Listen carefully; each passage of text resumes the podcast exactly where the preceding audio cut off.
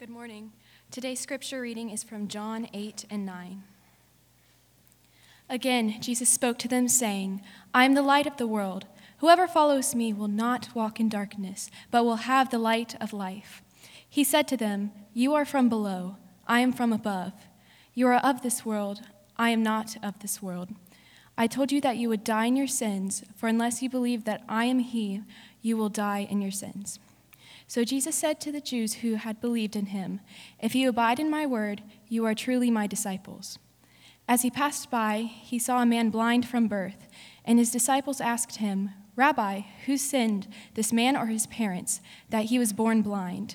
Jesus answered, It was not that this man sinned or his parents, but that the works of God may be displayed in him. We must work with the works of him who sent me while it is day. Night is coming when no one can work. As long as I am in the world, I am the light of the world. Having said these things, he spat on the ground and made mud with the saliva. Then he anointed the man's eyes with the mud and said to him, Go, wash in the pool of Siloam, which meant sent. So, when, so he went and washed and came back seeing. Jesus said, For judgment I came into this world, that those who do not see may see, and those who see may become blind. This is the word of the Lord. Amen. That's great. So, good morning. Uh, good to see you this morning. My name is Drew. If we've not met, I'm one of the pastors here at Redeemer City, uh, and it's good to be here uh, during this time of year with you this morning. We continue in a series where we're, we're going through the Gospel of John, looking at the different I am statements of Jesus. The coming of I am uh, is, is the title of this Advent series. One of the things I love the most about Christmas, I don't know about you, uh, but is all the lights. Uh, we get the trees up in the house as fast as we can. We get the lights on the house as fast as we can. We just love the lights on the tree and the lights on the houses and the and the the you know the mistletoe lights hanging on the side of the street lamps in in downtown.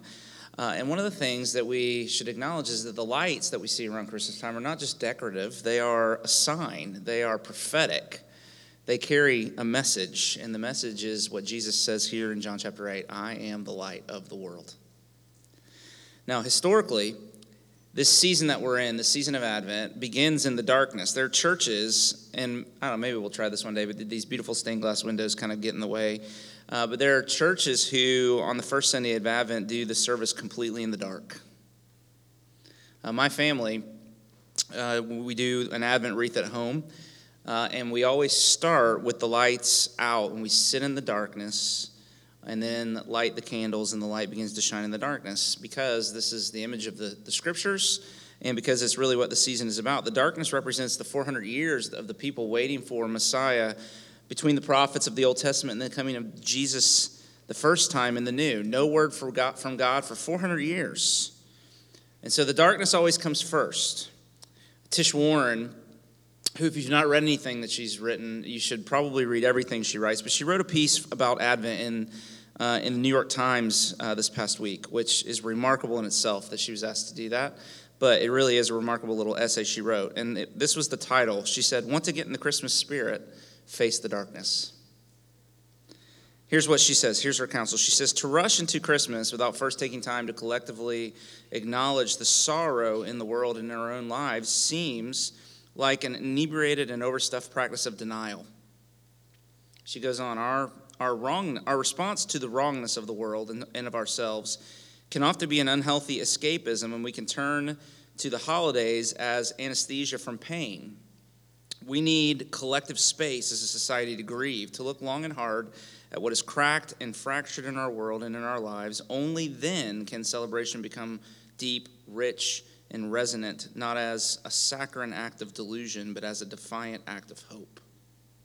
You see why you should read her, don't you? She's really, really good.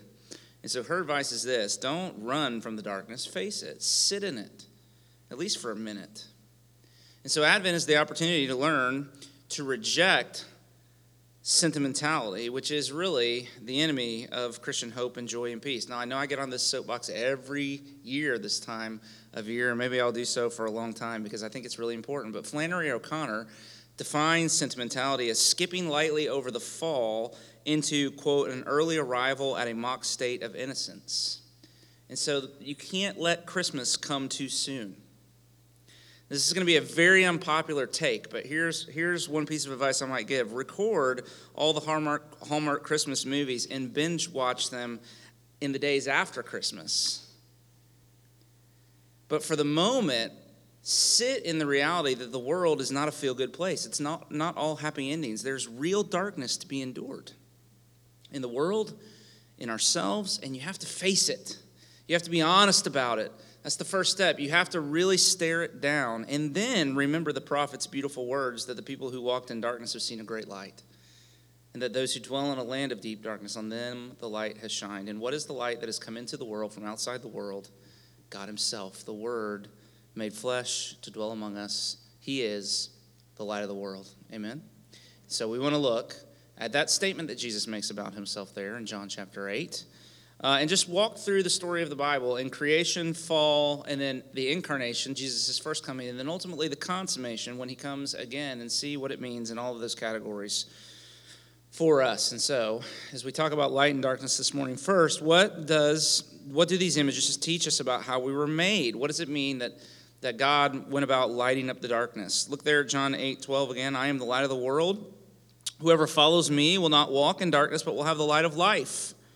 And so, I am the light of the world means a number of things. It means, first, that Jesus is the source of all life. Darkness is a metaphor for chaos and evil. I mean, we've all been afraid of the dark at some point in our lives, right? Because all of the scary things come out in the dark. They lurk in our closets, in our bedrooms, once the lights go out.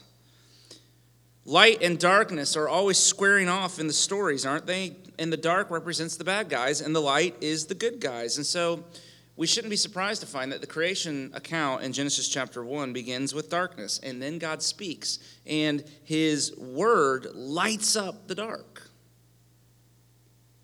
The Gospel of John begins In the beginning was the Word, and the Word was God, and the Word was with God, and all things were made through him. In him was life, and the life was the light of man. So there's a connection we see here between light and life. John 8 12 says, It is the light of life. And that word life, there's Zoe again. We've been talking about this for weeks. The light that brings Zoe. Jesus is the giver of both bios life and also Zoe life. Life that is more than just life. He is the source of everything good. Well, I am the light of the world also means that Jesus is the guide to life. Because the darkness is also a metaphor for spiritual blindness and error. You can't see in the dark. We know this, right? You don't know which way to go. When, when we say, you know, she's in the dark, what do we mean? We mean she doesn't know. She doesn't know what's going on. And so, light means that Jesus has come to show us the way, to give us light to walk by. And uh, there's a very specific context in which these words are spoken here in John 8. If you look at verse 12, you'll see it starts with the word again. That's because it's picking back up from what came before, even, even before verses uh, 1 through 11 of chapter 8 uh, really all the way back to chapter 7. And in chapter 7, we're told that the setting for everything that's happening here is the great Feast of Tabernacles, which was Israel's yearly celebration of God's provision for them in their exodus as they wandered in the wilderness coming out of Egypt. And one of the things that would happen at the Feast of Tabernacles is that four huge candles or torches, these huge balls of light, were lit at one point in the middle of the feast to remind the people of the pillar of fire that led them throughout their years in the wilderness. And in the middle of this feast, as the candles are lit and they begin to light up the night, Jesus stands up in the midst of them and says, I am the light of the world, follow me. See, we were made to not walk by our own light. Proverbs 3, which we all memorized or have heard at some point if you've been if you're familiar with the scriptures at all, trust in the Lord with all of your heart and do not lean on your own understanding, but in all your ways acknowledge him and he will make your paths straight. We need a guide. We need to be led to life. The man and the woman were made at the beginning to depend upon God for their knowing. And the fruit of their knowing apart for, from God was the thing forbidden to them and also to us. We are designed to walk in God's light and not our own. So C.S. Lewis, you know, as only C.S. Lewis can, said this. He said, I believe in Christianity as I believe that the sun has risen, not only because I see it, but because by it I see everything else. And that's true. But I am the light of the world also means One other thing, it means that Jesus is not only the source of life and the guide to all of life, it also means that he's the joy to life because darkness is a metaphor for judgment and God forsakenness. Hell in the Bible is described as a place of outer darkness. And so the light of God's face that we're promised is the true sun. We were made to sunbathe our souls in the light of God's smile. There is no happiness, there's no joy, no rest, no peace without the light of God's face shining on you. It doesn't matter how much money you make, it doesn't matter how many vacations you go on, it doesn't matter what else is true in your life. You will shrivel up and die if you're not living in the light of God's love for you.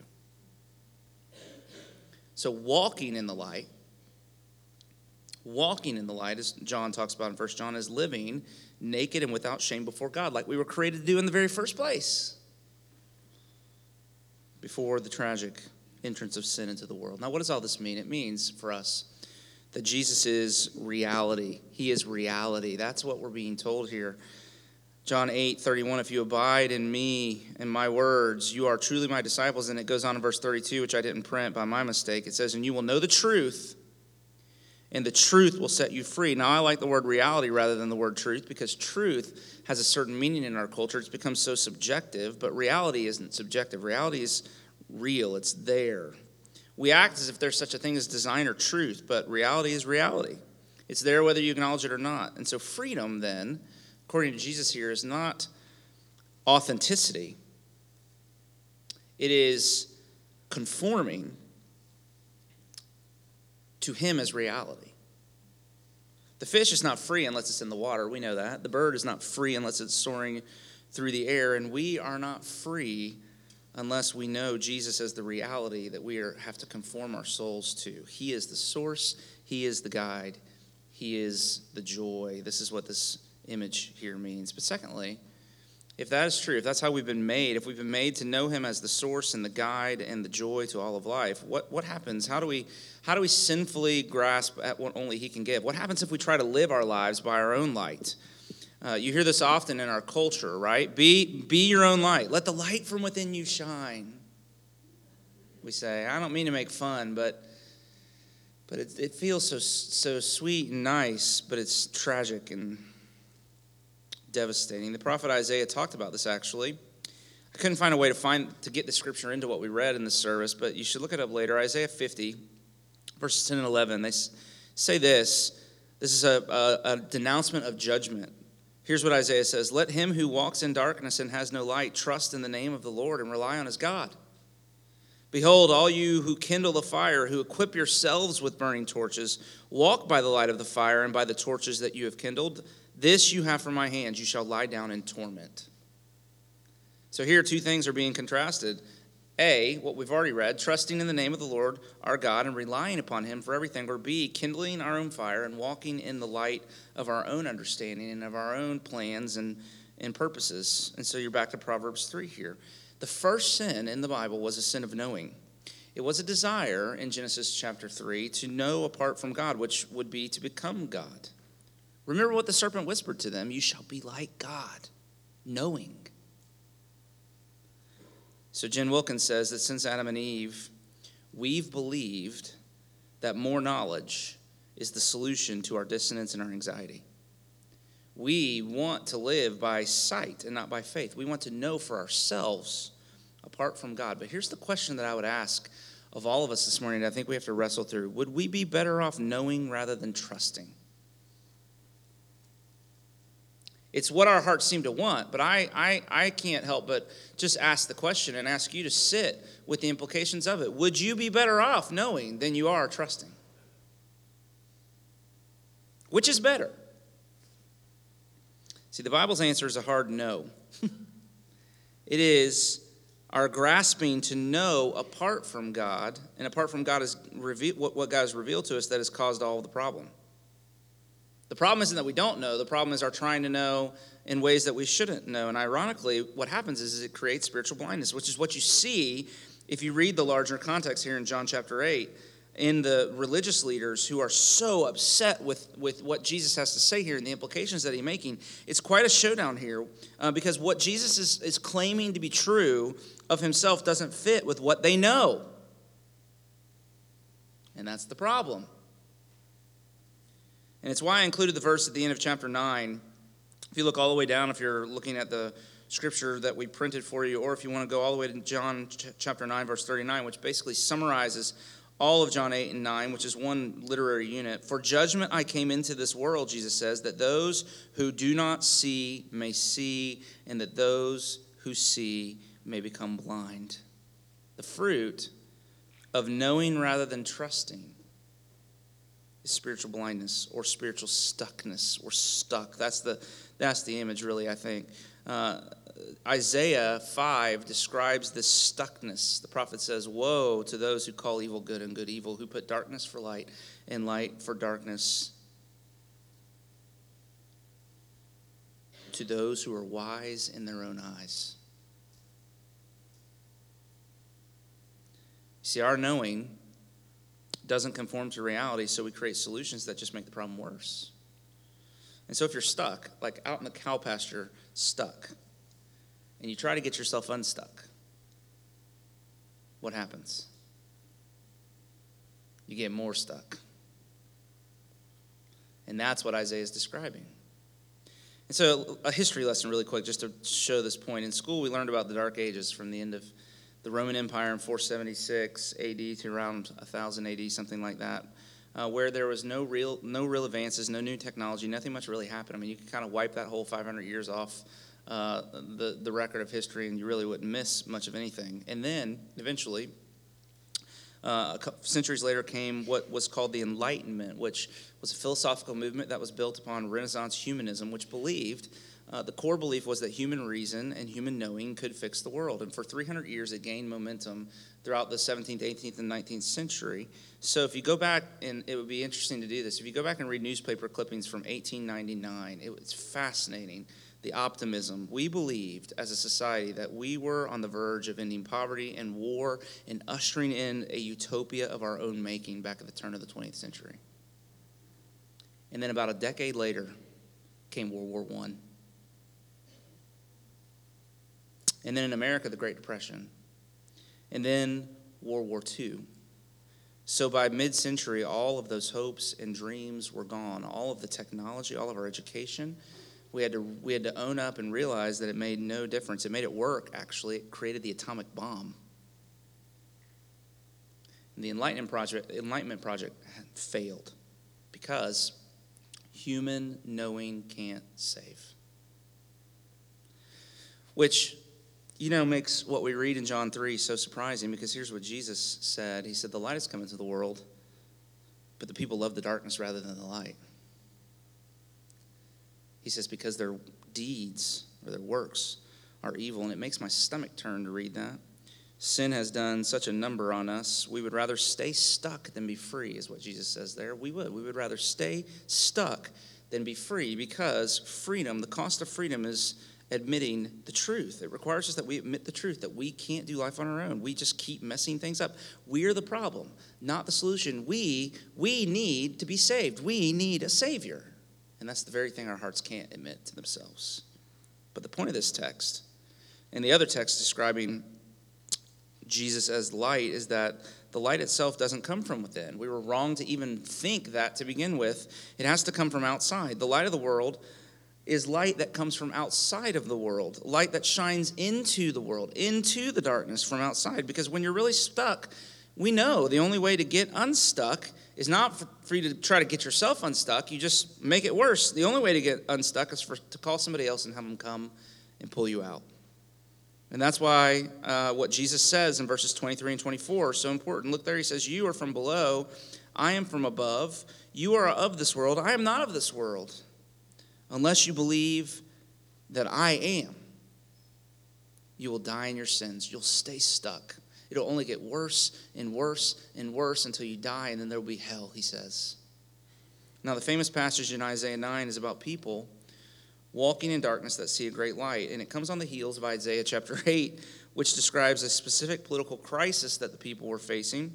And instead of turning to God in their time of need, it says they started to consult with mediums, mediums and with magic, magicians. They looked to magic for solutions. And when that didn't work, it says this it said they looked to the earth. Just think about that statement. They looked to the earth.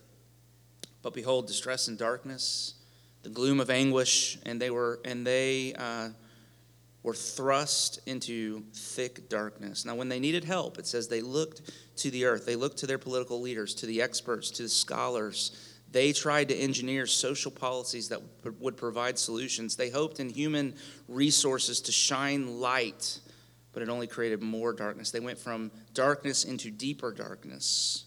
And the lesson is, as I've said, we need to be rescued. The light doesn't come from within. Live your truth. Follow your heart. Uncover the light from within and let it guide you through life. That, this, this is that's silliness because the power for change doesn't come from within. That's what our culture believes. But the problem is, uh, you know, is not that you're letting people snuff you out. So be your authentic self. You know, embrace who you really are. But biblically, that's not how you get unstuck. That's how you get stuck in the first place. So the power to get unstuck doesn't come from within, it doesn't come from some self revelation that becomes self expression. It has to come into you from the outside. The truth that can set you free isn't a subjective experiment. It is an external reality that you have to conform your heart to. You have to submit to it. And so, the very first lesson of Christmas is that we have to stop looking to the earth for solutions to the real problems that we're facing as individuals, as a community, as a society. Be wary of politicians who promise that we can overcome poverty and injustice. Does anybody still believe that? There are no new ideas. There are no real solutions. There's just the party line.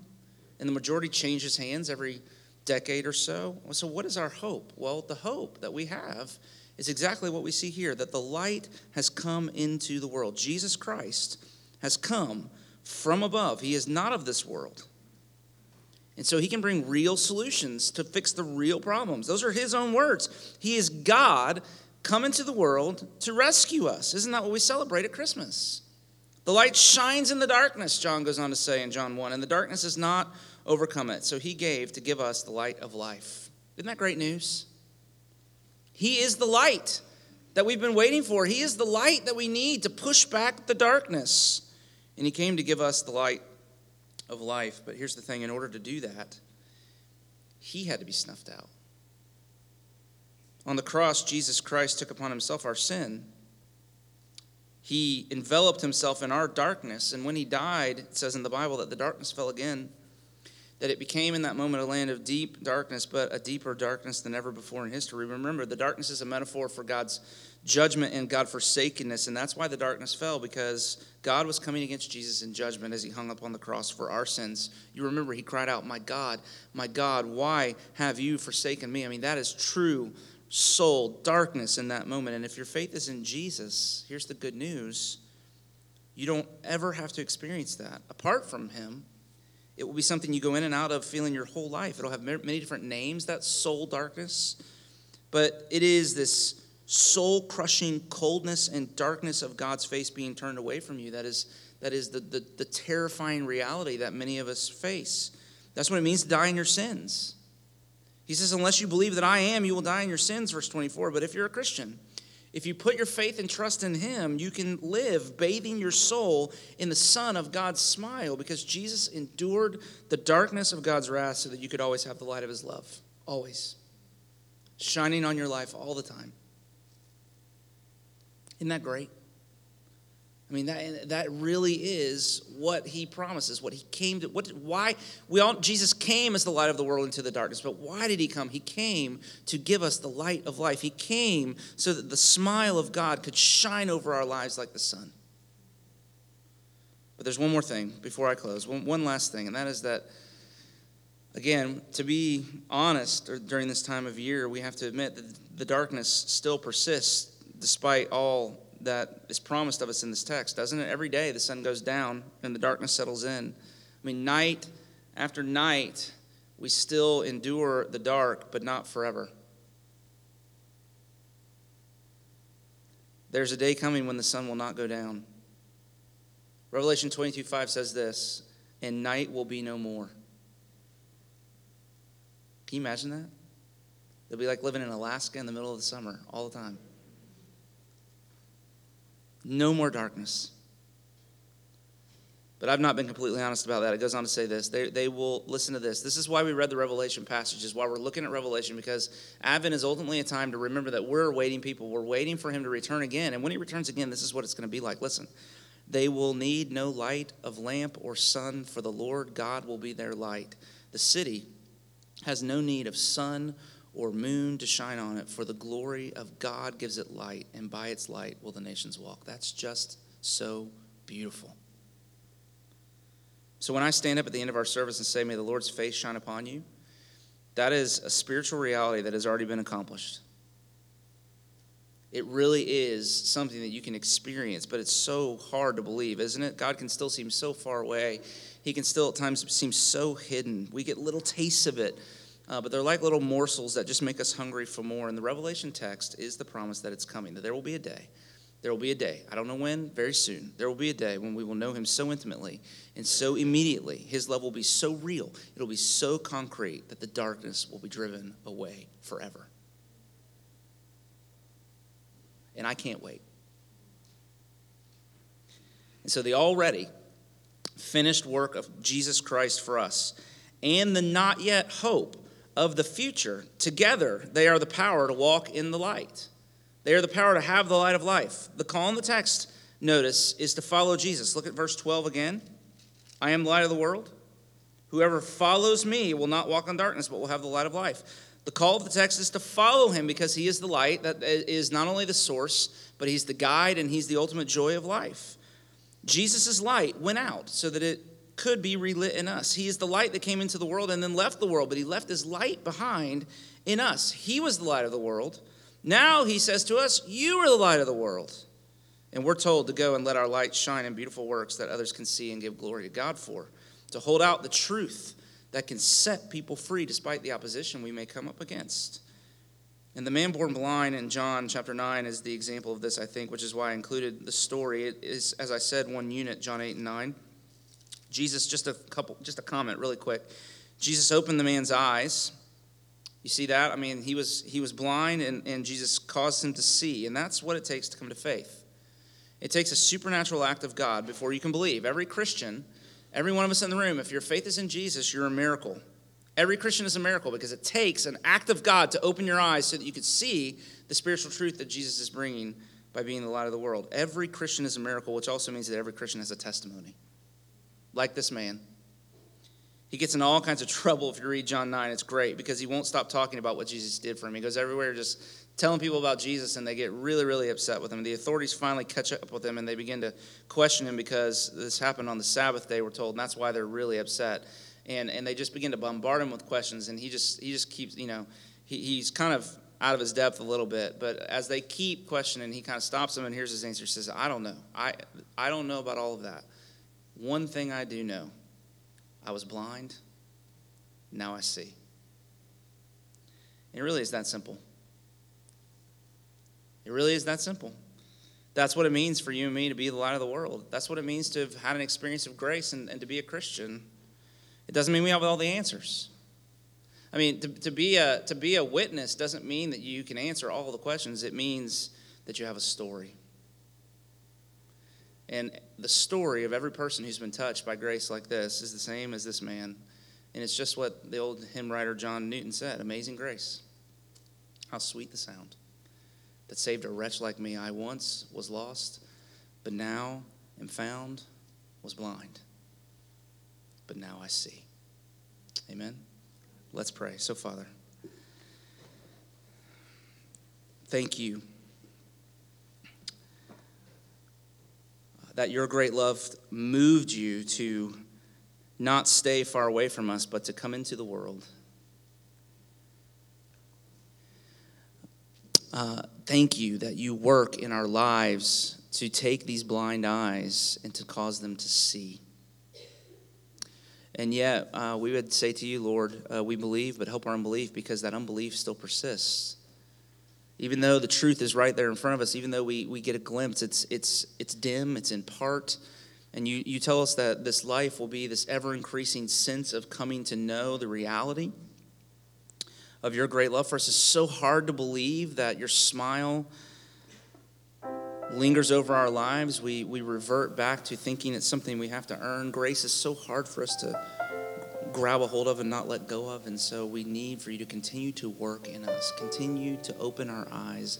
And we thank you for the opportunity to come to this table because here is the here is um, the gospel in high definition in this bread and this cup. And so as we come now and gather, would you continue to convince us? May your spirit convince us and I pray for some who came into the room this morning blind that they would leave seeing. And I pray it would not be the case for any of us that we came seeing, confident, uh, truly trusting in our own understanding that we would leave blinded. May that not be. So, Father, come and work in us in this way, we pray. Move us to faith and repentance, we pray in Jesus' name. Amen. Amen. What a great, what a great song. What a great summary of the gospel from beginning to end. Listen, the um, the experience of living in the immediate light of God's glory in the new heavens and the new earth is such a powerful thing that just a foretaste of it can change your life in radical ways. And that is the promise of this benediction that if your faith is in the Lord Jesus, if you have turned yourself toward Him, away from your own understanding, away from groping around in the darkness on your own, and turn to Him as the light of life, then He turns His face towards you, and His face begins to shine. And you live in the radiance of His face and smile turned towards you. So receive these words and go uh, in the light that God gives. May the Lord bless you and keep you. May the Lord make His face to shine upon you and be gracious to you. May the Lord turn his face towards you and give you his peace, both now and forevermore. Amen. God bless you. Go in his peace.